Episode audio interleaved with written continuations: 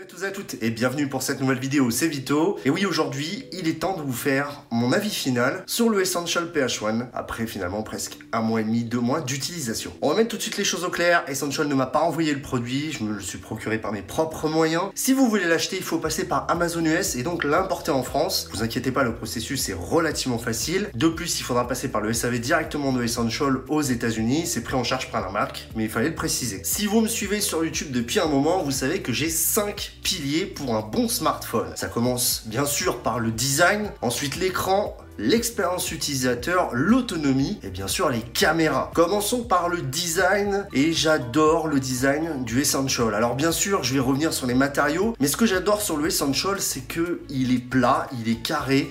J'aime beaucoup ce côté un petit peu design industriel, rien ne déborde, comme quoi même en 2017, parce qu'il est sorti en 2017, c'est possible encore de faire des caméras qui ne ressortent pas. Certes, c'est un design qui peut paraître simple, mais je trouve qu'il fonctionne toujours autant. Alors oui, certes, il n'y a pas de jack, certes, je trouve que le cliquant des boutons volume et power est plus que limite, surtout qu'ils ont du jeu, mais voilà, le contour en titane et le dos céramique font ultra premium, la qualité de l'ajustement des différents éléments entre eux est vraiment au top. Au dos, bien sûr, on a le scanner d'empreinte, je suis pas fan de cette position, mais j'y reviendrai. On retrouve surtout les deux pins pour les accès... Non, pardon, pour l'accessoire modulaire, puisque pour l'instant, seule une caméra 360 est disponible, espérons qu'Essential en sorte des nouvelles. Pas de deuxième SIM, pas de port micro SD, mais on a quand même 128 Go de stockage, ce qui devrait être suffisant pour les trois quarts d'entre nous, surtout que c'est en UFS 2.1. Un point quand même très négatif je trouve, même si c'est normal, le titane et la céramique ont un revêtement, c'est-à-dire qu'en fait ils ont été traités chimiquement pour résister un petit peu aux affres du temps, et en fait ce traitement se raille relativement vite je trouve, donc certes c'est tout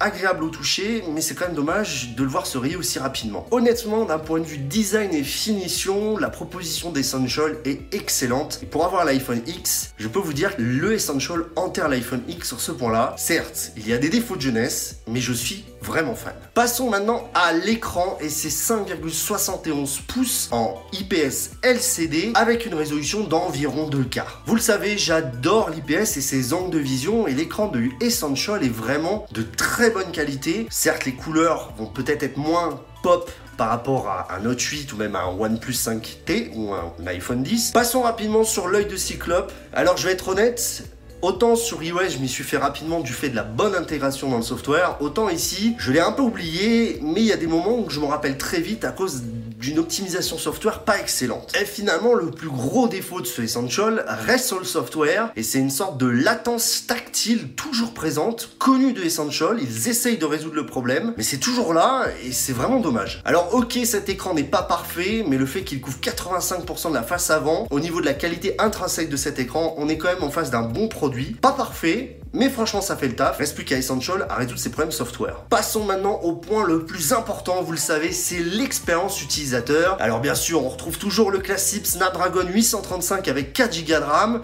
On a bien sûr Android Nougat en 7.1.1. Alors que dire? Eh bien c'est Android stock. Mais alors attention, on dit que les pixels c'est Android stock, mais là c'est pire que ça, c'est que c'est carrément Essential qui a compilé un Android directement depuis la source et a flashé dessus. Il n'y a pas plus d'une quinzaine d'applications préinstallées sur le téléphone et on peut même dire qu'à côté, OxygenOS est une surcouche hyper lourde. Pour vous dire, il n'y a même pas d'application galerie photo ni même d'explorateur de fichiers, mais par contre ça a quand même un point très positif, c'est au niveau des mises à jour puisque Essential met à jour son téléphone tous les mois pour proposer les pages de sécurité. D'ailleurs, on voit déjà que Essential s'est préparé à Oreo et surtout au projet Treble, permet donc de pousser des mises à jour plus facilement puisqu'en fait, l'installation d'une mise à jour sur l'Essential est simple, vous lancez télécharger, elle s'installe en arrière-plan et pour l'installer vraiment et définitivement, vous avez juste à redémarrer votre téléphone. Pas d'installation, pas de perte de temps d'utilisation du téléphone. J'adore et je trouve que beaucoup de constructeurs devraient s'en inspirer. Maintenant, tout n'est pas rose et notamment au point de vue du format de l'écran qui pose pas mal de problèmes au niveau de l'optimisation software. Toutes les applications vont essayer en fait de se upscaler justement pour ce 19 dixième, mais malheureusement ça ne se passe pas toujours comme prévu, notamment par exemple dans certaines applications comme Mi Home, où en fait tout simplement elle devient presque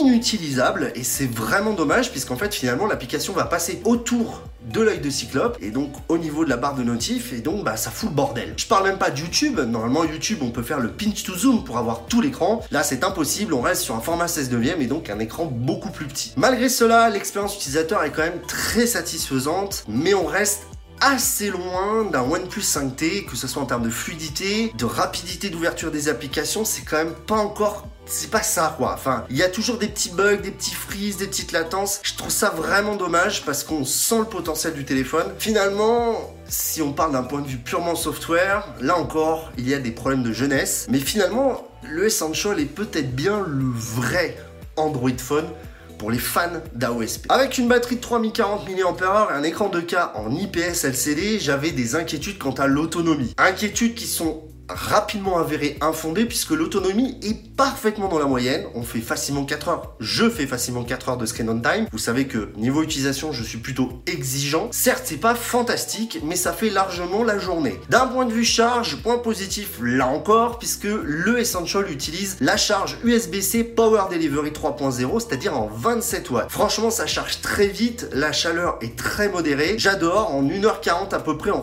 on charge son téléphone. Donc vraiment, d'un point de vue autonomie, ça casse pas la baraque, mais ça fait le boulot sur une journée d'utilisation. Maintenant vient le temps de parler des caméras. Et là, c'est vraiment un des points qui a plombé le Essential à sa sortie et qui finalement aujourd'hui en fait un téléphone très intéressant. Mais commençons tout de suite par parler de l'application caméra du Essential PH1, qui est donc finalement la seule application fournie par Essential est préinstallé. Et autant être clair tout de suite, cette application est une grosse daube. Elle est lente, buggée, il a rien qui va. Franchement, c'est une catastrophe. Il y a quand même deux trois trucs sympas, mais on y verra après. Mais c'est quand même une catastrophe.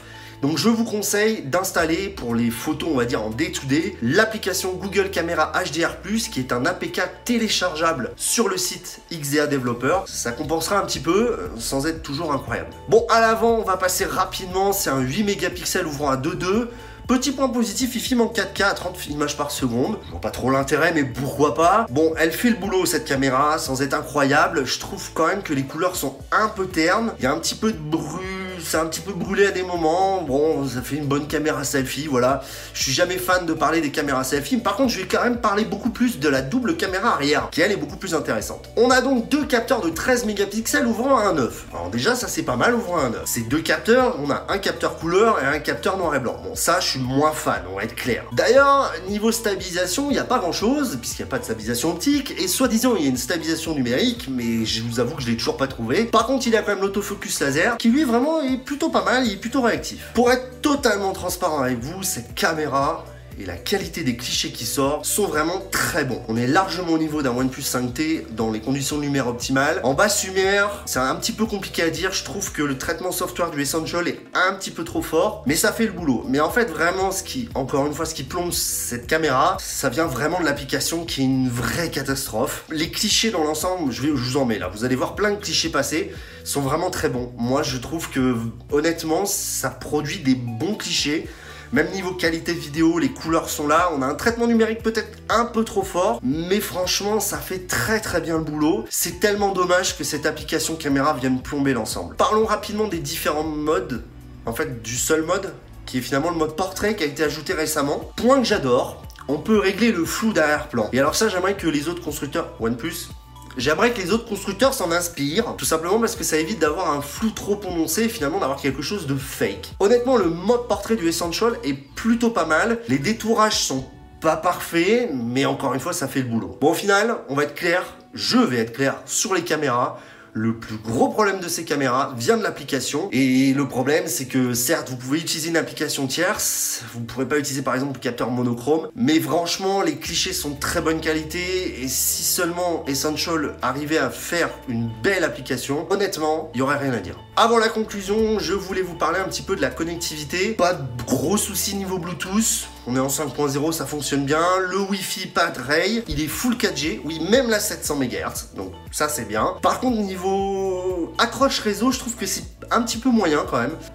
Comparé au OnePlus 5T ou même à l'iPhone, je trouve qu'il capte un peu moins bien. À des moments où je devrais avoir de la 4G en full 4G, j'ai que deux barres de 4G, voire que de la 3G. Est-ce que ça vient du soft? Je sais pas. Je suis pas le seul à avoir euh, des problèmes parce qu'aux États-Unis ils en ont pas mal. Petit mot sur l'audio et sur le dongle fourni. Oui, il n'y a pas de jack. Le dongle USB-C jack est correct il fera le boulot, mais il cassera pas la baraque. Il est plutôt. Honnêtement, il fait très bien le boulot. Bon, alors au final, il vaut quoi? Ce Essential. Pour 500 euros environ, suivant le taux de change, vous avez quoi? Un super produit parfaitement bien fini. Déjà, Android pur, finalement une bonne caméra, s'il n'y avait pas cette application, mais une bonne caméra quand même, et deux bonnes perfs, avec des petits bugs. Bref, un package qui semble plutôt équilibré. Mais voilà, il y a quand même deux points majeurs qui font que l'expérience utilisateur pour moi, n'est pas au niveau de ce qu'elle devrait être. Il y a tout d'abord l'application caméra. Alors oui, j'ai mis la caméra dans les points positifs, mais là je parle de l'application caméra, qui est vraiment une catastrophe. Sincèrement, j'ai rarement vu une application aussi merdique. C'est vraiment dommage, et c'est un gros point négatif. Et ensuite, il y a la latence au toucher